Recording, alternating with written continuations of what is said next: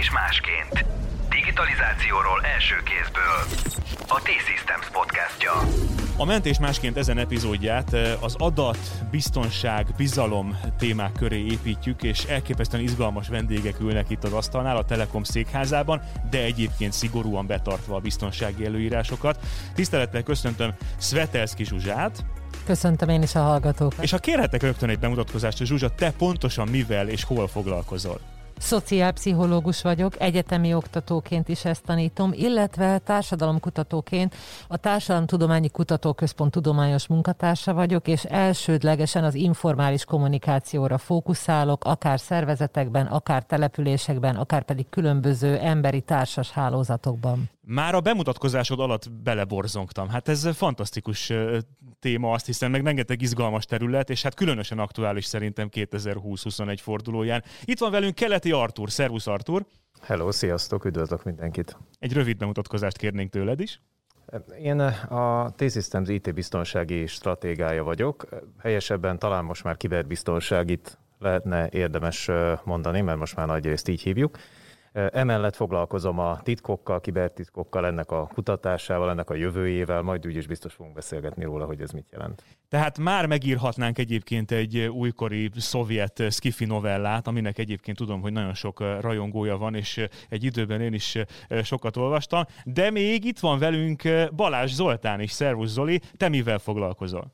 Sok szeretettel üdvözlöm a hallgatókat. Én etikus hacker vagyok, és jelenleg a Kujo AI nevű cégnél a sérülékenységi kutatólabor vezetője vagyok. Ez a Kujo, ez az a Kujo, aki a Stephen King regényben van? Igen, ez a veszett kutya, aki megölte a családot, így van. Nyilván Szújó vezetéknévvel azért a 90-es években elkerülhetetlen volt, hogy néhány hónapig ez legyen a becenevem, de aztán szerencsére a haverjaim leszoktak róla.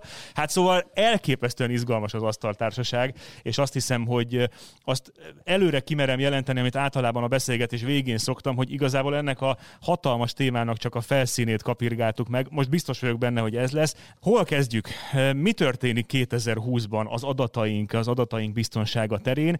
Én a napokban pakoltam ki a kütyűs fiókomat, és csak az eszközök fejlődése láttán hatalmába kerített az az érzés, hogy milyen változáson mentünk keresztül nagyon rövid idő alatt. Mi történik az adatainkkal? Az adataink jogainkhoz fűződő jogainkkal, azzal, hogy egyáltalán hogyan kezeljük az adatbiztonságot 2020-ban, mennyire vannak biztonságban az adataink, mert manapság már mindenből tudunk adatot csinálni, ilyen se nagyon volt még az emberiség történetében. 2020-ban új viselkedések keletkeztek világszerte, a beszélgetések, a találkozások, az értekezletek, a munkafolyamatok, a szerelmi vallomások, és még ki tudja, milyen válfai az emberi kommunikációnak, új helyszínekre terelődtek, ebből új adatok keletkeztek, és ez a mennyiség újfajta kezelésmódot is kíván. Ráadásul nagyon sokszor nem vagyunk azzal tisztában, hogy amit csinálunk, ahogy pislogunk, ahogy a mondat végét elvarjuk, ahogy elfelejtjük lekapcsolni a mikrofont, amit történik általában ezekben a helyzetekben, az egészen más adat, mintha csak egy szobában beszélnénk a kollégánkkal vagy a családtagunkkal. Tehát én azt gondolom, hogy, hogy maga a mennyiség is, ami most keletkezett az elmúlt évben, az egy más hozzáállást kíván a technika részéről, a technológia részéről. Szerintem nagyon sok érdekes dolog történt itt, mert egyrésztről, amit említettél is, ugye a kütyük azok megváltoztak egyre modernebbek lettek, egyre érdekesebbek lettek, de lett egy érdekes tulajdonságuk, ami még a régi fiókban lévő kütyűid jelentős részében lehet, hogy nem volt, hogy mindegyik kapcsolatban van már, be van kapcsolódva a világhálóra, valószínűleg, vagy valamilyen adatkörnyezetbe, ergo folyamatosan köpi az információt a, a, az internet felé. Ez az egyik. A másik dolog az az, hogy biztos emlékeztek még rá régen, talán még most is valahol ezeken a diktafonokon, ha még valaki emlékszik a diktafonokra, mert ugye az is lassacskán már a múlté, volt egy piros lámpa. Úgy van. Ami azt mutatta, hogy most éppen rögzít. Na, ez a piros lámpa, ez már nem létezik. Tehát a, és azt, azt látom, hogy most már gyakorlatilag ugye ezt, a, ezt az adást éppen olyan eszközökkel rögzítjük, ami elég egyértelmű, mikrofonok vannak előttünk, meg van egy felvevő, de ezzel párhuzamosan bárki a szobában bármilyen eszközzel bármit rögzíthet. Ergo a, az adat most már mindenhol keletkezik, bárhol lehet rögzíteni, és erre viszont nagyon kíváncsi vagyok, hogy milyen szokások alakulhatnak ki, mert ha az embernek amúgy fogalma nincs, hogy mikor rögzítik, fogalma nincs el, hogy kirögzíti, mivel rögzíti, és aztán az adata majd később hova kerül, és azzal mi történik, ez szerintem egy eléggé furcsa helyzet, úgy azt mondanám, hogy evolúciósan nem nagyon találok kódot az agyamban, hogy ezzel mit kell kezdeni. Ezzel Tehát gyakorlatilag, amíg az ősember azt tanította meg a gyermekének, hogy melyik bogyót lehet megenni, mert az nem mérgező, a másik pedig igen, akkor most talán a mi felelősségünk magunkkal és nyilván az utánunk következő generációkkal szemben az, hogy ezt a fajta tudatosságot, az online térben e, tanúsított tudatosságot mindenképpen e, e, erősítsük bennük. Ez akkor a hackerek számára egy igazi aranyidőszak, nem Zoli? Még jó, hogy te etikus hacker vagy. Én azt szoktam mondani, hogy ez a kérdés alapvetően egyszerű kérdésnek tűnik, de a válasz annyira bonyolult, hogy igazából senki se tudja erre a választ. Szerintem én örök optimista vagyok egyébként, és vannak dolgok, amik uh, ilyen szempontból azt lehet mondani, hogy biztonságosabb 2020, mint régebben volt.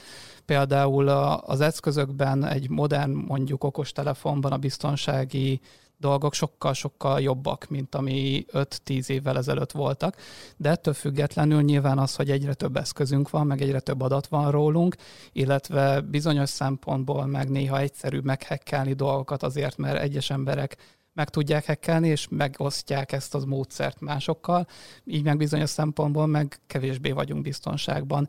Nehéz szerintem ezt általánosan kijelenteni, hogy mi van, mert mindenhol más, és mindenkinek más. Artur az imént feldobott egy labdát, vagy feladott egy magas labdát, és Zsuzsa már látom, hogy jó röplabdáshoz méltó módon igyekszik leütni. Szóval vannak erre viselkedés mintáink? Van erre berögzött módszerünk, hogy hogyan ö, legyünk biztonságban? Biztos, hogy vannak már olyan beszélgetések, amelyek nem is azt mondanám, hogy szürkébbek, de óvatosabbak. Tehát ö, ö, sokan tudják már, főleg a nagy téttel bíró helyzetekben, tárgyalásokkor, vagy tényleg kockázatos párbeszédeknél, hogy nem mindegy, hogy mit mondok, mert annak nyoma lehet, akár a másik ember zsebében lévő telefonjára rögzülhet. De azért az ember egyrészt egy idő után megfeledkezik magáról, már úgy értem, hogy az emberek nagy része, és mivel hát 7 milliárdan vagyunk a Földön, ennek a kis része is elég sok. Másrészt pedig azt gondoljuk, hogy vannak olyan társaink, vagy vannak olyan biztonságos helyzetek, ahol erre nem kell számítani, és aztán nem tudhatjuk, hogy mondjuk valaki, egy más valaki abban a beszélgetésben nem veszi-e föl, vagy hogy egy adott helyzetben rögzült adatról azt gondoljuk, hogy az régen volt, és eszünkbe se jut fél év múlva, hogy még mindig ott van, mert pszichológiailag úgy vagyunk berendezkedve, hogy már nem számolunk azzal, azt egy elhangzott beszélkedésként tesszük el az emlékezetünkbe. És ugye van egy másik aspektusa is ennek a kérdésnek, az az, hogy ha egy beszélgetés elhangzott, akkor arról azt gondoljuk, hogy, vagy azt gondoltuk régebben, hogy amit majd hallunk belőle, az az, ami elhangzott.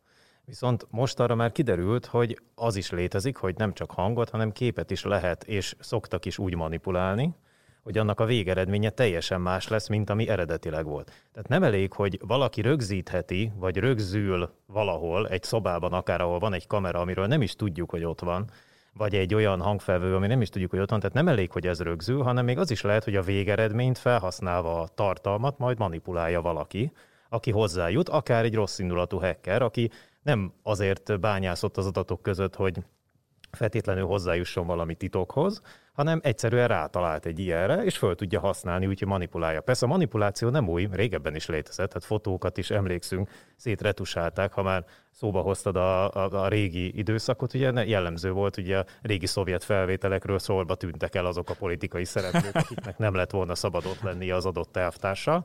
Tehát nyilván ez ez megjelent, most arra viszont eljutottunk odáig, hogy nemrég volt egy rendezvény, amire én körülbelül 10 perc alatt tudtam készíteni egy olyan hamis videót, amiben a, a Twitternek a CEO-ja az én hangomon köszönti a rendezvény résztvevőit, és egész élethű volt 480p-ben. Tehát én azt gondolom, hogy, hogy eljutottunk arra a pontra, ahol már nem csak arra kell rutinokat kifejlesztenünk magunkban, hogy, hogy mit szabad, vagy mit nem, meg mikor csinálhatjuk, meg mit nem, hanem hogy hogy értékeljük, amit látunk, meg hallunk, mennyire bízhatunk meg benne, és ez szerintem egy még egy csavart rátesz erre az egész viselkedés, nem tudom mire, rendszerre. Az egészen ö, biztos, hogy így van, illetve azt is gondolom, hogy ö, visszafogja ez az egész valamennyire az embereknek a viselkedését, ö, ö, és nem csak óvatosabbak lesznek, hanem ö, ö, Én azt gondolom, hogy kétféleképpen reagálnak. Az egyik útja az a reakciónak, mint ahogy mondjuk Magyarországon 10 millió futballszakértőről beszélgetünk, vagy 10 millió vírus szakértőről.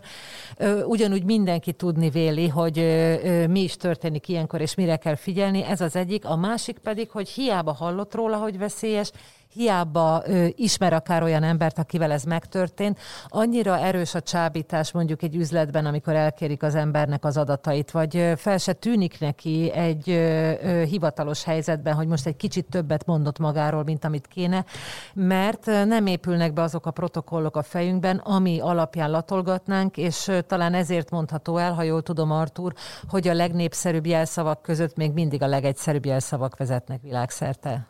Én szeretem egyébként az internet használatot a gépjárművezetéshez hasonlítani, és hogyha nekem hatalmamban állna, akkor egyébként valamilyen szinten vizsgához kötném azt, hogy ki használhatja az internetet, és először egy tanfolyamon kell részt venni az illetőknek, és utána sikeres vizsga után használhatná az internetet. Nyilván ennek nincsen realitása, de azt gondolom, hogy olyan szempontból is érdekes ez a párhuzam, hogy manapság ugyebár az utakon az emberek elfogadták azt, hogy bizonyos eséllyel történhetnek balesetek, elfogadták az emberek azt, hogy bízniuk kell a másikban, és alapvetően működik a rendszer, hiszen most is kinézek az ablakon, és végtelen autót látok itt az utcán.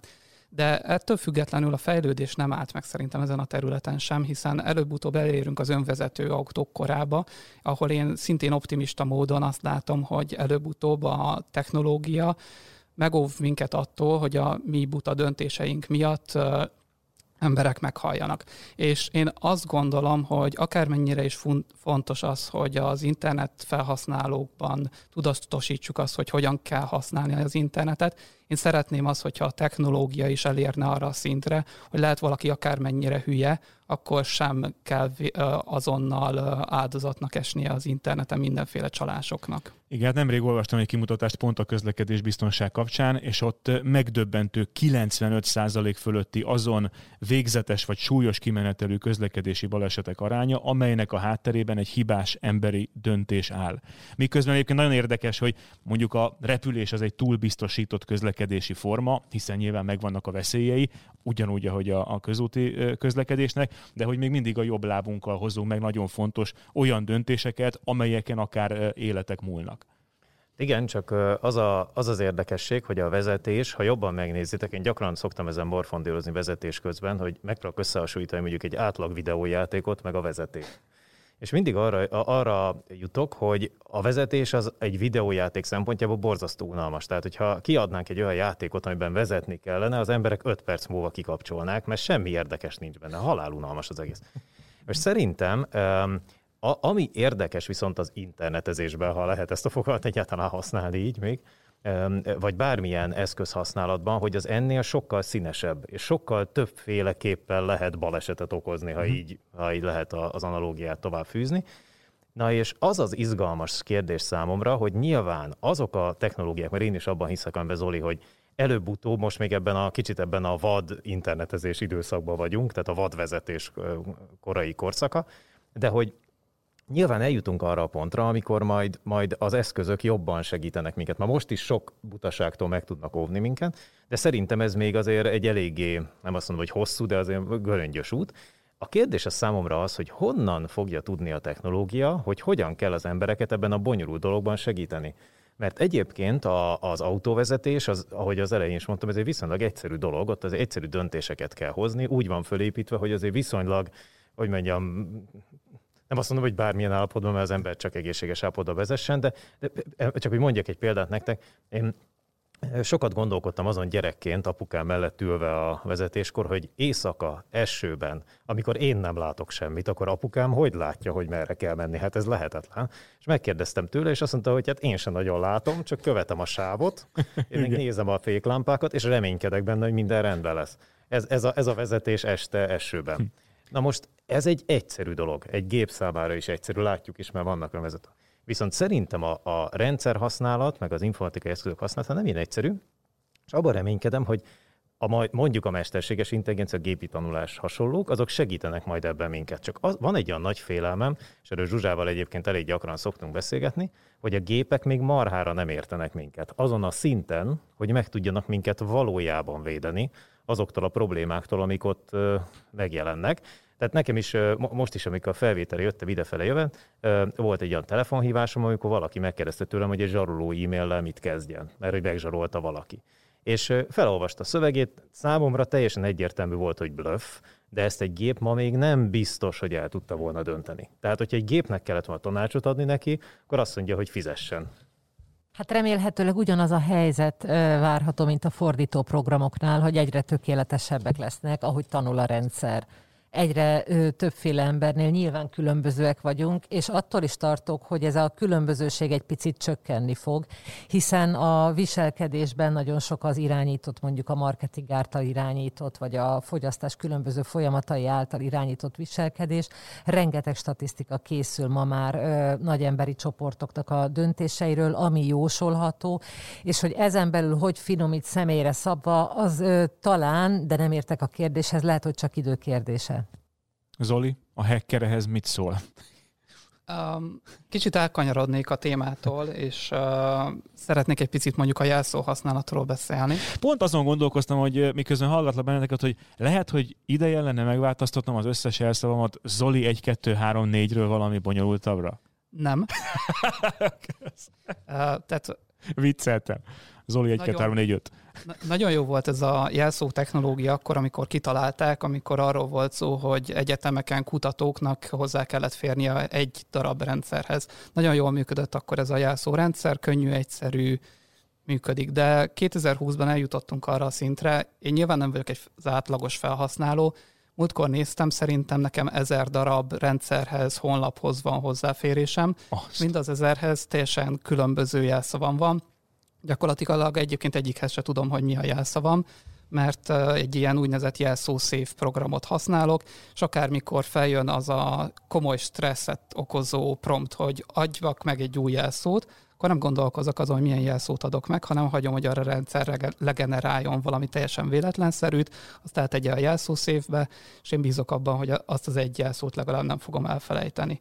És ez ez nem egy egyszerű dolog egyébként még nekem sem, hogy ezt uh, folyamatosan karban tartsam és működőképessé tartsam, de egy átlag felhasználónak fogalma sincs arról, hogy van egy ilyen alkalmazás, és ezt használnia kellene. Hm. És egyébként nem az a legfontosabb, hogy baromi bonyolult jelszavunk legyen, vagy az, hogy 30 naponként változtassuk a jelszavainkat. Nem, ezek nem fontos dolgok. Ami nagyon fontos az például, hogy mindenkinek mindenhol különböző jelszava legyen minden rendszerben, amit egyébként nem lehet észben tartani, tehát ezért kell a jelszószév, illetve a fontosabb dolgoknál fontos, hogy valami második faktoros autentikációt használjunk. Ez lehet akár ugrókód, régebben az SMS kódra is azt mondták, hogy biztonságos, most már kevésbé, extra esetekben valami extra hardveres kütyű, de, de ne bízzunk abban, hogy, hogy van egy bonyolult jelszavunk, és azt mindenhol használjuk, akkor biztonságban vagyunk, nem.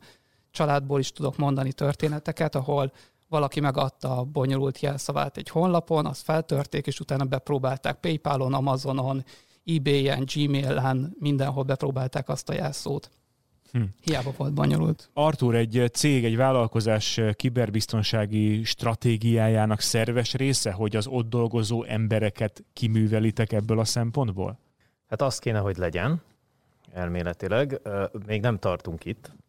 Hát sajnos a vállalkozásoknak egy része még ezzel nem foglalkozik elég intenzíven. Mi azt szoktuk mondani, hogy egy, egy normális beruházás projekt, vagy egy informatikai rendszernek körülbelül a 7-10 a biztonsági költségvetés kéne, hogy legyen. Uh-huh. Most ez igazából egy álom, mert nagyon gyakran ez nem valósul meg, sőt van egy olyan probléma ezzel a dologgal, szoktam is mondani, hogy hogy bármelyik felső vezetőt 5 másodperc alatt le tudok beszélni a biztonságról, mert körülbelül ennyi idő kell hozzá, de kb. 5 hónap kell arra, hogy rábeszéljem. Mert hogy egy olyan dologról van szó, kicsit mint a biztosítás, hogy egy csomó pénzbe kerül, és a legjobb dolog, ami történhet, hogy nem történik semmi baj. Na most ez, ez nyilvánvalóan nem egy, nem egy attraktív dolog menedzsment szempontból, viszont azt kell mondjam, mostanra már eljutottunk odáig, hogy ha nincs meg ez a fajta stabilitás egy vállalat működésében, vagy egy vállalkozásban, sőt, most nem csak vállalatokról beszélek, egy magánvállalkozás is pontosan ugyanilyen, hát teljesen mindegy, hogy péküzemről van szó, vagy fodrászatról, hogyha az ügyfeleik listáját tartalmazó, meg a beszállítók listáját tartalmazó számítógépet egy zsarolóvírus letitkosítja, és soha nem férnek hozzá, és nincsen meg a, a, az adatmentés, akkor végük van. Ilyenből egyébként már a saját praxisunkban is láttunk hm. pár esetet, amikor, amikor egyszerűen azt kell mondani, hogy vége van a vállalkozásnak. Ez egy szörnyű dolog, de létezik ilyen, vagy nagyon a közelébe jár a dolognak. Magyarán nekünk az az, az elsődleges feladatunk, hogy mindenkit meggyőzünk arról, hogy erre szükség van. A második feladat az az, hogy meggyőzzük őket arról, hogy ezen nem túl lenni kell, hanem folyamatosan kell vele foglalkozni. Ez a másik kevésbé attraktív dolog, ugye, hogy az ember egyszer vesz valamit, és utána állandóan kell vele foglalkozni, olyan, mint egy kiskutya, mondjuk. Tehát, hogy egy ilyen folyamatos működés van vele. Viszont cserébe, ami, amit ad vissza nekünk, ahogy az állatok is adnak vissza nekünk dolgokat, az az, hogy folyamatosan érezhetjük azt, hogy stabil alapon álló vállalkozást építünk, mert legalább ezzel a faktorral teljesen elégedettek lehetünk, és akkor még ugye e- emellett egy csomó egyéb elem van, például vannak jogszabályok, rendeletek, mindenféle hatóságok, akik vadásznak ránk, vagy a vállalkozásunkra. Tehát ezzel a különböző területeken mindenkinek tisztában kell lenni, hogy foglalkozni kell vele. És az utolsó pont, amit még rendbe kell rakni, az pedig az incidensek kezelése, mert ez is olyan, amire nincsen az embereknek általános tapasztalata, hogy ilyenkor mit kell csinálni. Kicsit a harctéri sebészethez szoktam hasonlítani, hogy amikor marha nagy baj van, meg lőnek mindenhol, akkor ilyen körülmények között kell megoldani a problémát, pláne ha beüt valami komolyabb gond. És akkor az utolsó pont, amivel szoktunk segíteni, az az, hogy hogyan kell ezeket az incidenseket kezelni. Valakinek ilyen adhok alapon, mert erre is vannak szolgáltatások, valakinek pedig folyamatosan például az ilyen Security Operation Centerekkel. Tehát körülbelül ez a teljes kör. Zsuzsa, azért borzasztóan érdekes ez a téma is, mert a nagy kérdés az, hogy hogyan hat ez az emberi pszichére. Egy folyamatos bizonytalanság érzést szülhet-e, amiből egyenes út vezet, ahonnan egyenes út vezet a, a szorongásig, vagy éppen azért, mert megteszek ilyen lépéseket. Pontosan tudom, hogy az én vállalkozásom, az én cégem talán nagyobb biztonságban van, mint mondjuk a versenytársaim, meg más cégek, és ezért én minden nap aktívan tudok tenni. Ez eltölthet még akár valamiféle megnyugvással is. Mindenképpen az utóbbira szavaznék, mindenképpen az utóbbit támogatnám, mint mondjuk az egészségnél is. Tehát nem igazán kell a tudományt challenge hogy jól mondja ezt a két évi szűrésről, vagy hogy rendszeresen járjunk uh-huh. fogorvoshoz. Tapasztalhatjuk azt, mert bőséges adat során rendelkezésünkre, hogy aki preventív, az sokkal tovább és sokkal egészségesebben tudja élvezni az életet. Tehát nekem inkább ez a hasonlat jutott eszembe, illetve hát, hogy a szervezetekben, a gépeken és a hardveren túl ott van az emberi tényező is, amit ugyanúgy fel kell készíteni arra, hogy viszonyuljon valahogy ehhez a helyzethez, mert hogyha nincsen tisztában a veszéllyel, a kockázatokkal, akkor egyetlen apróságon megbukhat a dolog, mert nem veszi észre a social engineeringnek, a barátságos megszólításnak azt a csapdáját, ami miatt mondjuk adatokat szolgáltat hm. ki. Tehát a, én azt gondolom egyébként, hogy a, a, az emberek ennél lazábbak, és egészen biztos, hogy a szabályozás és a tiltás lesz az, ami egy idő után elhozza a teljes körűséget, mint mondjuk a biztonsági jöv esetében. Én emlékszem, amikor még menő volt nem becsatolni, és először csak 10% csatolta be, és aztán ez a szám egyre magasabb lett. Mi azt szoktuk mondani hacker meg IT biztonsági körökben, hogy egy vállalatvezetőnek, vagy egy IT biztonsági vezetőnek egy vállalatnál úgy kell gondolkozni, hogy nem az a kérdés, hogy vajon meghekkelik-e az ő rendszerüket, hanem az a kérdés, hogy mikor. Hm. És uh, sajnálatos módon ez igaz, és uh, nagyon fontos az, hogy uh, tényleg a, az aktuális felelős emberek uh, tudatában benne legyen az, hogy bármikor áldozatok lehetnek, uh, de erre a legfontosabb az, hogy fel legyenek készülve mind mentálisan, mind technológiailag, hogyha beüt a krak és bármi baj van, akkor abból talpra álljanak, mert rengeteg jó és rossz példa van a világban, ahol erre rendesen felkészültek, és hiába döntötték meg teljes mértékben a céges rendszert, pár héten belül talpra tudtak állni, és vannak rossz példák, ahol ez nem sikerült.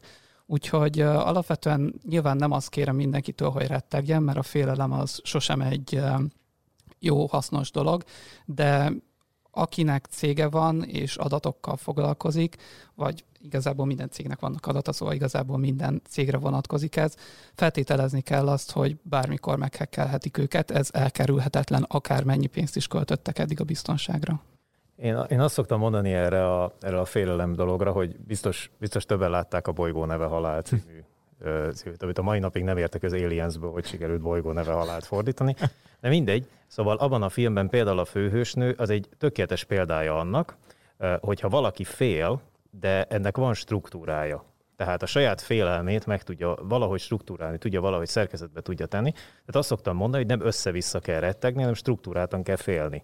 Tehát ez a, ez, ez, a, ez, a, ez a lényege, és hogyha az ember ezt elsajátítja, akkor jobban tud küzdeni a dolog ellen. Viszont van egy olyan probléma, hogy Zsuzsára rácsatolnék egy, egy pillanatra arra, amit mondott, hogy, hogy azért van annak valami oka, hogy egy, egy társadalomban a 0,01 százalék lesz biztonsági őr, meg rendőr, meg rendvédelemmel foglalkozó ember. Tehát, hogy az emberekben én azt vettem észre, hogy erősíts meg Zsuzsa, nem tudom, hogy jó, jó a megfigyelésem, hogy az emberek alapvetően nem, nem azon gondolkodnak, hogy őt hogy fogják megtámadni, hogy, hogy, hogy ki fogja majd őt az interneten, nem tudom, így tönkretenni. Alapvetően nem ez a gondolkodás van, nem ez a paranoia, paranoiás gondolkodásmód van, Ergo sokkal nehezebben tudják értelmezni, hogy miért kellene nekik részt venni ezekben a dolgokban. Ez a kicsit ez a munkavédelmi oktatás hm. példája. Tehát az, hogy, hogy jaj, már megint. Jó, értem, persze, a poroltó a sarokban van, oké, jó, oké, rendben van, jó, megért, túl vagyok rajta. Tehát kicsit ezt érzem, hogy noha én nekem ez a szerelmem, mert ez a szakmám, és így az Olival ezért választottuk ezt, és ezt mi nagyon szeretjük, de minthogyha ez azért a, a, a, az emberek jelentős részére nem lenne jellemző, hogy szerelmes lenne ebbe az ötletbe, hogy őt meg fogják támadni. Hiszen állandó félelemben nem lehet élni, mert azt a pszichénk nem bírja el. Így van, ezért érdemes is hárítani, ezt az állandó félelmet kitestálni, majd más intézkedjen, meg hát a, szoktak arra is gondolni az emberek, hogy egy millió légy nem tévedhet. Ha egyetlen rokonom se csinálja ezt, ha egyetlen barátom se csinálja ezt, akkor miért éppen én fizessek érte? El van enélkül is az ember. Kitaláljuk azokat a kognitív diszonancia redukcióhoz vezető dolgokat, folyamatokat, narratívákat, amivel a szőnyeg alá seperhetjük ennek a kérdésnek a fontosságát, a, a problematikáját, és hát valójában nem is tudnak az emberek semmit ezekről a folyamatokról, még azok a laikusok sem, mint például én, aki elhiszem annak a létjogosultságát, amiről beszéltek, és fogalmam sincs a műszaki hátteréről, viszont elhiszem és ez egy óriási különbség, tehát nem tudom, hogy miért kéne kétségbe vonni a szakember állítását. Éppen 2020 mutatott arra rengeteg példát nekünk, hogy az elővigyázatossággal, a prevencióval nagyon sok mindent tehetünk, és hát akkor itt két csapda jön, hogyha az ember megelőzi a bajt, akkor a, a kevésbé aggódóak mondhatják azt, hogy nem is kellett volna elszórni a pénzt erre a rengeteg hm. biztonsági intézkedésre. Ha viszont nem sikerül, akkor a más másik oldalról érkezik a támadás, illetve az sokkal többe kerül, és azt hiszem az emberek ezzel sincsenek tisztába, hogy lehet, hogy költség az egy ilyen beavatkozás, amiről Ar- Artur beszélt, viszont a nap végén, pont úgy, mint az egészség esetében, hihetetlen profitot hoz. Abszolút, higgyünk a szakértőknek, ez nagyon fontos, és 2020 ezt is megmutatta, és azt gondolom, hogy az emberiség fejlődésének egy következő szintje az lehetne, hogyha ilyen közös minimumokban végre megállapodnánk, hogy a tények bizony makacs dolgok és nem hazudnak, és akkor talán a oltás szkeptikusok meg, meg egyébek egy picit kevesebb teret kapnának, de nyilván ez egy rendkívül összetett kérdés, és nyilván a, a technológia fejlődésével is együtt jár. Ha már technológia, eljutottunk arra a szintre, amikor mindenből képesek vagyunk egyesek és nullák különböző kombinációi vagy permutáció sorozatát csinálni. Adatokat, digitális adatokat tudunk mindenből gyakorlatilag előállítani. Elképesztő mértékben tesszük ezt ezek az adatok a többnyire a felhőben vagy a felhőben is vannak. Ez egy nagyon fontos hívószó azt hiszem a 2020-as évek környékén. Mi a helyzet biztonságilag, adatbiztonságilag a felhőben való adattárolásról? Ti mit tapasztaltok például? Egy átlag felhasználó, egy átlag cégvezető mennyire tart attól, hogy egy ilyen megfoghatatlan, ráadásul felhőnek is nevezett helyen vannak az adott esetben rendkívül érzékeny adatai a cégének? Én azt gondolom, hogy manapság még nagyon sokan félnek ettől, és bizonyos helyeken még egyébként szabályozás ügyileg sincs ez rendesen kitalálva, hogy hogyan is működhetne ez jól. Másrésztről meg egyébként nyilván ott van ez a nyomás, hogy általában olcsóbb az IT üzemeltetése, hogyha a felhőbe költöztetünk dolgokat. A kérdés megint könnyű feltenni, a megválaszolni meg igen nehéz, meg igen komplex, és egyébként heteket is lehetne erről vitatkozni. Én azt gondolom, hogy alapvetően sokszor egyébként a felhő jobban meg tudja védeni az adatokat, mint amikor egy képzetlen rendszergazda heti két órában próbálkozik ezzel, hogy megvédje ezeket az adatokat. Bizonyos szempontból jobb a helyzet, bizonyos szempontból meg nyilván nem, mert ahol értenek hozzá, ott lehet, hogy jobban tudták monitorozni például a dolgokat. Ez, a, ez még a mai napig is egy komoly probléma, hogy a felhőben vagy nehéz monitorozni dolgokat, vagy a szakértők még nem értenek hozzá, hogy hogy kellene monitorozni a dolgokat. Amikor azt mondtad, hogy a felhőben adott esetben nagyobb biztonságban vannak az adatok, akkor Artur élénken bólogatott.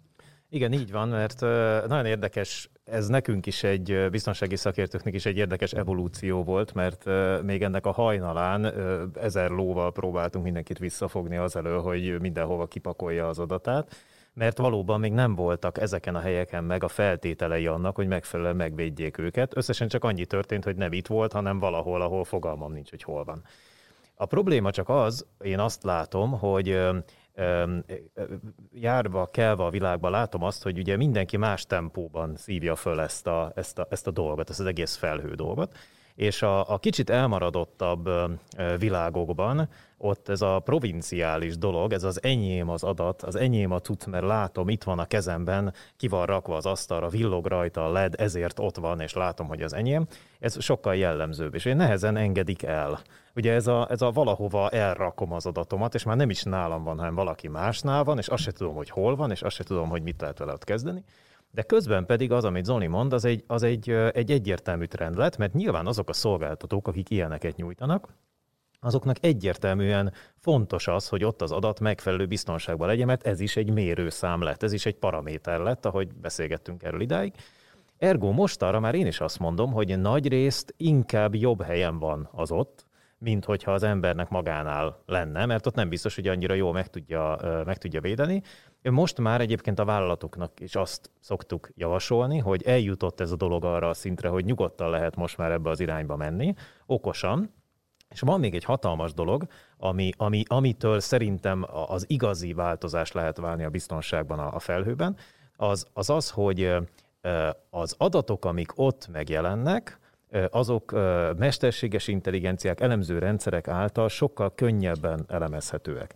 Tehát az is előfordulhat, hogy amit én otthon barkács módon, vagy, a, vagy hát ne hívjuk barkácsnak mondjuk egy nagy cégnek az IT üzemeltetését, de mondjuk az IT üzemeltetés, amit nálam otthon meg tudott volna csinálni, azt nem tudja megcsinálni egy olyan algoritmus, vagy egy olyan kapacitás, vagy egy olyan számítási kapacitás nélkül, ami csak a felhőben van. Tehát ez, ez pedig egy nagyon érdekes addicionális dolog lesz, úgyhogy az a helyzet, hogy akárhogy is próbáltuk kivédekezni ezt még sok-sok-sok-sok évvel ezelőtt biztonsági szempontból, mostanában már pont az ellenkezője van. Azt mondjuk, hogy menjen nyugodtan mindenki a felhőbe, de használja az ott található eszközöket arra, hogy elemezze, hogy mi történik az adatával, sőt, tovább megyek. Ha már úgyis ott van az adatom, akkor ugyanazt az elemzést lehet arra használni, hogy, hogy hatékonyabb legyek, érdekesebb dolgokat csináljak, rájöjjek végre, hogy ki a vevőm. Ugye ez egy régi probléma a cégeknél, hogy fogalmuk nincs el, hogy kik a vevőik.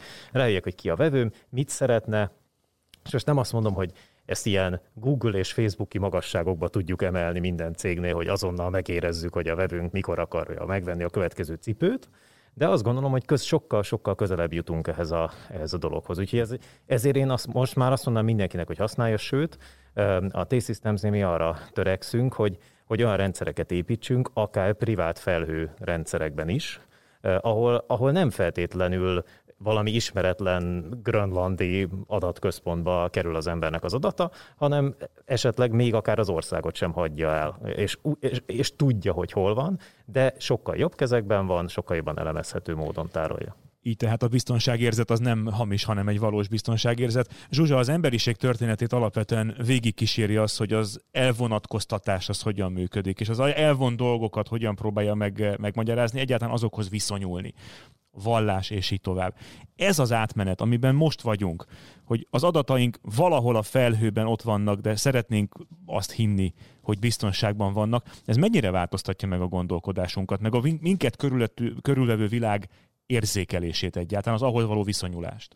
Én is pontosan az abstrakcióról szerettem volna beszélni. Azt se hisszük el, hogy pont a mi PET palackunktól fognak a bálnánk kihalni. Így van. Bálnát se láttunk még, meg mi bajuk lenne egy PET palacktól egyáltalán. Azért ez nem teljesen így van, mert egy idő után viszont az ember elhiszi, mint hogy oda nyúlok a villanykapcsolóhoz, felkapcsolom, semmit nem kell értenem abból, ami történik valójában, és fel nem merül bennem, hogy ez egy hihetetlen dolog, hogy ettől a mozdulattól világos lesz a szobában. Tehát rászokni nagyon könnyen rá tudunk. Azonban mondjuk a 20. században kezdődött a várható élettartamnak a megnövekedése, ami miatt, és ezt bizonyára ti is látjátok, hogy egészen másképp tekint erre mondjuk egy 75 pluszos, egy 65 pluszos és egy 55 pluszos ember, hiszen mondjuk a tizenéves akár már belenő a felhőbe, ha szabad ezzel a képzavarral érlem, fel sem merül számára, hogy valamit is a gépén tartson, mert hogy minden a felhőben van, ami nő nem egy ilyen széteső fizikai, akár lepotyogással fenyegető dolgot ért, hanem olyan magától értetődő készlete a digitális létnek, mint amennyire mondjuk a, a szülője számára volt a World Wide Web a 90-es hmm. évek elejétől. Elképesztő izgalmas téma egyébként. Épp a minap fordult elő velem, hogy a 13 éves lányom megszólalt, hogy elfogyott apa a tárhely a telefonomon, és vegyünk a felhőben. És, és hát meg sem tudtam érteni, hogy hogy tűnt el 64 gigabyte, de valahogy elfogyott, és akkor pár száz forintért az ember mit tud csinálni, tárhelyet vásárol a felhőben. Ha már az otthoni eszközökről van szó, akkor nekem egy kedvenc kérdésem, mint konferencián felszoktam tenni a közönségtől, hogy tegye föl a kezét az, akinek otthon több mint tíz informatikai eszköze van. Én feltettem, múltkor összeszámoltam, sok. Igen, és általában mondok mondjuk 20% fölteszi, és akkor mondom nekik, hogy akkor most szálljunk rá 30 másodpercet, hogy kezdjétek el összeszámolni, hogyha négyen vagytok a családban, akkor valószínűleg mindenkinek van egy számítógépe, mindenkinek van egy okos telefonja, ez mondjuk már 8. Akkor van mondjuk egy tablet, az 9, akkor egy router, mert az is egy otthoni eszköz, amit a szolgáltató tett, az már 10. Akkor lehet, hogy van egy e egy okos tévéd, és még nem tudom mennyi minden. És hirtelen dupla ember teszi fel a kezét, hogy ja igen, több mint tíz eszköze van otthon. És ez mind üzemeltetési szempontból, mind IT biztonsági szempontból egy baromi nagy felelősséget tesz a családban arra az emberre, aki ezekkel foglalkozik. Tehát tipikusan az apuka szokott az lenni, hogy jaj, kislányom, frissíts már le a telefonodat, meg akkor az apuka veszi meg a legújabb hálózati adattárolót, hogy akkor arról nézzék a filmeket, meg oda tegyék a családi fotókat, de alapvetően ez egy olyan elvárás egy átlag embertől, ami ami nem jogos. Tehát, hogy nem várhatjuk el egy embertől, hogy 15 informatikai eszközt üzemeltessen otthon. És mondanék egyébként egy extrém példát, nekem van egy kollégám, 95 eszköze van otthon, ő Amerikában él, és valamilyen szinten ilyen dolgokkal foglalkozik, 95 darab eszköze van otthon, félelmetes. Elképesztő. És egyébként, ha én is belegondolok, most a telefonomon meg tudom nézni, hogy a vízlágyítómban hogy áll a só szint. És meg is érkeztünk a dolgok internetéhez. És ha már biztonságról beszélünk, adatbiztonságról, még nem kell a az önvezető autókról e, diskurálnunk. Egész egyszerűen a router, a kamerarendszer, a vízlágyító, a kávéfőző és egyéb eszközök potenciális támadási, behatolási pontok, hiszen kapcsolódnak az internethez. Néhány hónap vagy egy-két évvel ezelőtt bejárt a világot az a hír, hogy egy kávéfőzőt egy hacker pusztán poénból, de meghekkelt, és valami fura felirat jött, vagy üzenet jött a kávénak a majd, hogy nem analóg kijelzőjén, a kávéfőzőnek a kijelzőjén. Tehát gyakorlatilag ezek mind-mind potenciális behatolási pontok. Ez, ez pontosan így van, sőt, az az igazság, hogy ezeket az eszközöket, ezeket megpróbáljuk minél gyorsabban és minél hamarabb, hatékonyabban az internetre kötni. Ugye mindegyiknél ez a, ez a legnagyobb kérdés, hogy megnyomos azonnal működjön. És az az igazság, hogy általában az egyszerűség az mindig a biztonság rovására megy. Uh-huh. Ez a tapasztalatunk. Nagyon nehéz valamit egyszerűre és közben biztonságosra csinálni. Tehát ez, ez, ez egy gond. A másik, hogy, hogy itt még nem alakultak ki azok a rutinok, mostanság kezd bizseregni valami így az éterben, lehet így fogalmazni, ami, amit például látunk az energiatakarékosság kapcsán. Tehát mondjuk, ha ma elmegyünk vásárolni egy hűtőt, akkor azon van egy ilyen matrica, hogy ott mm. tudom én az ilyen A plusz, meg ilyesmiket. Én se értem teljesen, de elég egyértelmű, rá van vagy nagyon környezetvédő, vagy nem annyira környezetvédő, ezt értem. Na, ilyen még a biztonságban épp csak alakulgat. Mm. És ez nagyon komoly kérdés, mert ezért nyilván egy vevőtől sem lehet azt elvárni, hogy elmegy egy boltba, ott van 15 darab ilyen kütyű, és akkor most mi alapján válassza ki? Most az alapján választja ki, hogy mennyibe kerül, hogy néz ki a doboza, és mennyire egyszerűen lehet majd a, a dolgot elintézni. A biztonság az ilyen, hát lehet, hogy oda van írva, ja, és biztonságos is, jó, oké. Okay. Most az, hogy nyilván az egy álom, és mondjuk mi, mi erről gyakran álmodunk szerintem Zolival, de, de nem valószínű, hogy ez be fog következni, hogy egy ember az alapján válaszol, hogy valami mennyire biztonságos. Tehát valószínűleg ez nem fog bekövetkezni. De az, hogy mondjuk egy bizonyos standardet próbáljunk meg megkövetelni, akár az Európai Unióban, ha már ugye sokat bürok, bürokratistáskodunk, legalább, legalább, legyen, legalább legyen ennek valami értelme, hogy mondjuk egy bizonyos szintet megköveteljünk, és azt mondjuk, hogy bizonyos termékeket mi egyszerűen nem vagyunk hajlandóak befogadni, nem teszünk ki a polcokra, vagy minimum üldözünk, hogyha valaki ilyesmit akar megrendelni. Persze szabad világban élünk, tehát ettől még bárki megrendelhet valamit magának. Tehát ez, ez az egyik fele. A másik fele pedig az, hogy pont ilyen beszélgetések során azért fel kell hívni az emberek figyelmét arra, hogy ez egy paraméter, ezzel foglalkozni kell, erre oda kell figyelni. És abban teljesen egyetértek Zolival, hogy itt abszolút irreális dolog kinevezni valakit a családban biztonsági vezetőnek, aki majd jelentéseket ír, meg napló állományokat nézeget, meg, meg mindenféle egyeket, ez nyilván nem, nem, nem biztos. Úgyhogy emellett nekünk is, biztonsági szakértőknek közelebb kell mennünk a problémához, és pont ilyen eszközök ö, ö, miatt ö, olyan rendszereket kell gyártanunk, amelyek ezeket észreveszik, ezeket a mozdulatokat, amikor valaki kifelé akar kommunikálni az interneten, valamilyen dolgot akar csinálni, amit nem lenne szabad, és erről és ez nagyon fontos, értelmesen kell értesítenünk a kedves felhasználót, hogy tudjon vele mit kezdeni, mert egyébként, ha csak szólunk neki, hogy baj van, megint baj van, megint baj van, megint baj van, akkor kikapcsolja. Ugye ez egy ismert dolog a biztonságban. Kettő, mondjunk neki valami megoldást is. Tehát, hogy és akkor mit kell most csinálni. És ez már azért, ez, ez a három dolog, ez a standardek, meg, meg legyen is automatikus a biztonság, meg tudjon is valamit csinálni, haladunk felé, de azért még itt én még egyelőre úgy nagyjából olyan kettes-hármas körül érzem az osztályzatot. Igen, és egyébként ma már felmerült a beszélgetés során többször az autóipar, meg egyáltalán a mobilitás kérdésköre. Ma, hogyha egy autógyár rájön arra, hogy a biztonsági öve nem működik megfelelően, akkor a saját költségére visszahív akár több százezer járművet, mert ott emberi életek eh, múlhatnak ki, hogyha eh, nem működik megfelelően valamelyik védelmi eszköz. Simán lehet, hogy valamiféle ilyen szabályozást be kellene vezetni, hogyha egy eszközről kiderül, hogy eh, támadható, nem biztonságos, akkor azt igen legyen kutya, kutya kötelessége visszahívni a gyártónak. Erre én két példát szeretnék mondani. Egyrészt a Jeepnél fordult elő már jó pár évvel ezelőtt, hogy etikus hackerek távolról meg tudták hackelni a Jeepeket. Konkrétan tudták a kormányt jobbra-balra mozgatni, meg a fékre, meg a gázra rálépni. A Jeep visszahívta az érintett modelleket, ez nekik végtelen pénzükbe került, hm. és utána lefrissítették őket Nyilván ez egy jó jelzés volt egyébként arra az autógyártóknak, hogy megoldják azt, hogy távolról is frissíthetőek legyenek ezek a szoftverek, hogyha már valamilyen szinten a hackerek is távolról, távolról el tudják érni ezeket. Egy másik példa pedig, hogy Amerikában az FCC, aki felügyelni szokta a különböző, hát nem tudom pontosan megfogalmazni, lényeg a lényeg, hogy minőségi szempontból szokta felügyelni az Amerikában lévő eszközöket. Ők például megbüntettek már nem egy, nem kettő routergyártót, mert hogy a routergyártó úgy adott el eszközöket otthoni felhasználóknak, hogy azon nem volt semmilyen biztonsági teszt. Hm. Ezek után meg mindenféle rossz indulatú kódok futkoráztak jobbra-balra ezeken az eszközöken, és végtelen károkat okoztak a végfelhasználóknak. Ugye visszatérve Artur gondolatára, akkor talán verseny előnyel járhat idővel az, hogyha a te eszközöd biztonságosabb, mint a másik, vagy rendelkezik azokkal a minősítésekkel, amelyeket egyébként független szervezetek alkotnak meg, és az alapján veszed le a polcról, ha mondjuk két közel azonos áru termék közül kell választanod. Mentés másként.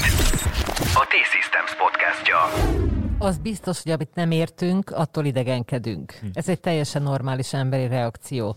Viszont a tovább lépésnél ö, szerintem ö, nincs helye a tétovázásnak, és, ö, és ö, hatalmas összefogásoknak kell biztosítani azt a szabályrendszert, aminek alávetik magukat az emberek, mert már most olyan a helyzet, hogy senki nem érti, mondok egy át, vagy a, a túlnyomó többség nem érti, mondok egy példát. Számos általános iskolai informatikus oktatáson láttam azt, hogy a gyerekek szemében a tanár éppen azért veszíti el a hitelét, hiszen ők sokkal jártasabbak már ezekben a skillekben, úgy pedig nagyon nehéz tanítani informatikát. És, és nem adott ötöst azért, amiért feltörték igen a programot. Tehát, hogy ami, ami pedig lássuk be, hogy alsósoktól nem egy rossz teljesítmény. És azt, azt hiszem, hogy itt van a kockázat, tehát azt kell kitalálni, ehhez bizonyára globális összefogás kell, hogy mik azok a diktátumok, mik azok az utasítások, és mik azok a tiltások, amiket meg kell hozni mindenkire érvényesen, és aztán rendszeresen frissíteni kell, mint az egészségügyben is. Egyébként voltak erre próbálkozások. Én emlékszem, a, a internetnek a hajnalán voltak ilyen netiket, meg ilyesmi. Úgy van. Dolgok, hogy hogy kell viselkedni az Emlékszem. interneten. Az a viselkedés. Az a, az a És az viselkedés. Hát ö, ö, a, megharagszik a másik vezető, hogyha az ember mutogat neki, tehát a, a kreszben is különbséget teszünk a között, hogy neki megyek a másiknak, vagy csak beszólok neki, de nagyon hangosan. És ezek a ö, különböző digitális etikettek erről szóltak ö, leginkább. Olyan szabályzat nincsen, aminek a birtokában teljes biztonságban érezhetné magát egy laikus, és ö, én ö, úgy tudom, hogy még nincsenek olyan folyamatok sem, aminek az egyszerű bekapcsolásával, hogy én ilyet kérek ennyi forintért, és akkor hadd dőjek hátra, mint aki befizette a biztosítást, hogy nem lesz semmi baj. Mondjuk lehet, hogy ennek egy nagyon érdekes oka van, erről, erről elég sokat szoktunk beszélgetni szakmai körökben, hogy ez az első olyan dolog, ami a társadalmakat alapvetően mélyen érinti, hiszen mindenhol ott vannak ezek az eszközök, az egész életünket befolyásolják, Mégis az állam alapvetően nem biztos, hogy meg tud minket védeni ebben a térben. Pontosabban például Michael Hayden szerint, aki az NSZ-nek volt a, a, a főnöke, ő azt mondta, hogy ők ne is várják el. Tehát így felsorolt, hogy vannak ezek a fizikai domének, hogyha, mit tudom én, a tűz, tűz, tüzet kell oltani, akkor majd eloltjuk a tüzet, meg hogyha valaki rosszul lesz, akkor kihívjuk a mentőt, meg a rendőrt hívjuk, meg ilyesmi, de hogyha valakit az interneten feltörnek, akkor nem tudja, hogy milyen telefonszámot kell felhívni, hogy egy 800 és kit hívok fel. Viszont a technológiai cégek meg már adnak ilyen szolgáltatásokat. És az, az egy nagyon érdekes kérdés, hogy vajon lehet-e ezt, vagy kell-e ezt szolgáltatások formájában nyújtani? Egyelőre úgy néz ki, hogy ez az út. És ha igen, akkor viszont az embereknek a viszonyát kell a szolgáltatásokhoz rendesen belőni, hogy, hogy, hogy akkor ezt a fejébe átrakja egy másik dobozba. Tehát, hogy az a doboz, hogy ha kirabolnak, fölhívom a rendőrséget, de hogyha az interneten feltörnek, akkor fordulok a szolgáltatómhoz. Akkor megnézem, hogy milyen biztosításom van, vagy milyen, milyen feltételekkel adták nekem ezt a dolgot, és akkor oda megyek. Tehát lehet, hogy ebben ezt a változást kell elérni. Illetve az állam tudja garantálni, hogy a kibertérben biztonságban vagyok, mint állampolgár. Igen ám, de ez nyilván egyfajta megfigyeléssel együtt jár valamiféle információgyűjtéssel, és szerintem ez már egy egészen más beszélgetés témája kellene, hogy legyen. Pontosan tudtam, hogy el fog jönni a pillanat, amikor sajnos be kell fejeznünk a beszélgetést, pedig most kezdtünk el belelendülni. Én nagyon szívesen felajánlom mindhármótoknak a lehetőséget, hogy folytassuk egy következő alkalommal, mert rengeteg beszélgetni való van, azt hiszem, e, erről a e, témáról. Svetelkiszki Zsuzsának, e, Keleti Artúrnak és Balázs Zoltánnak nagyon szépen köszönöm, hogy itt voltatok a Mentés Másként podcastban. Elképesztően izgalmas volt, és biztos vagyok abban, hogy folytatni fogjuk. Köszönöm szépen, vigyázzatok magatokra! Köszönjük szépen mi, sziasztok! Köszönjük, Köszönjük. szépen. Másként. Ez volt a Mentés másként a T-Systems podcastja. Digitalizációról első kézből. Iratkozz fel és legyél naprakész. Mentés másként. A T-Systems podcastja.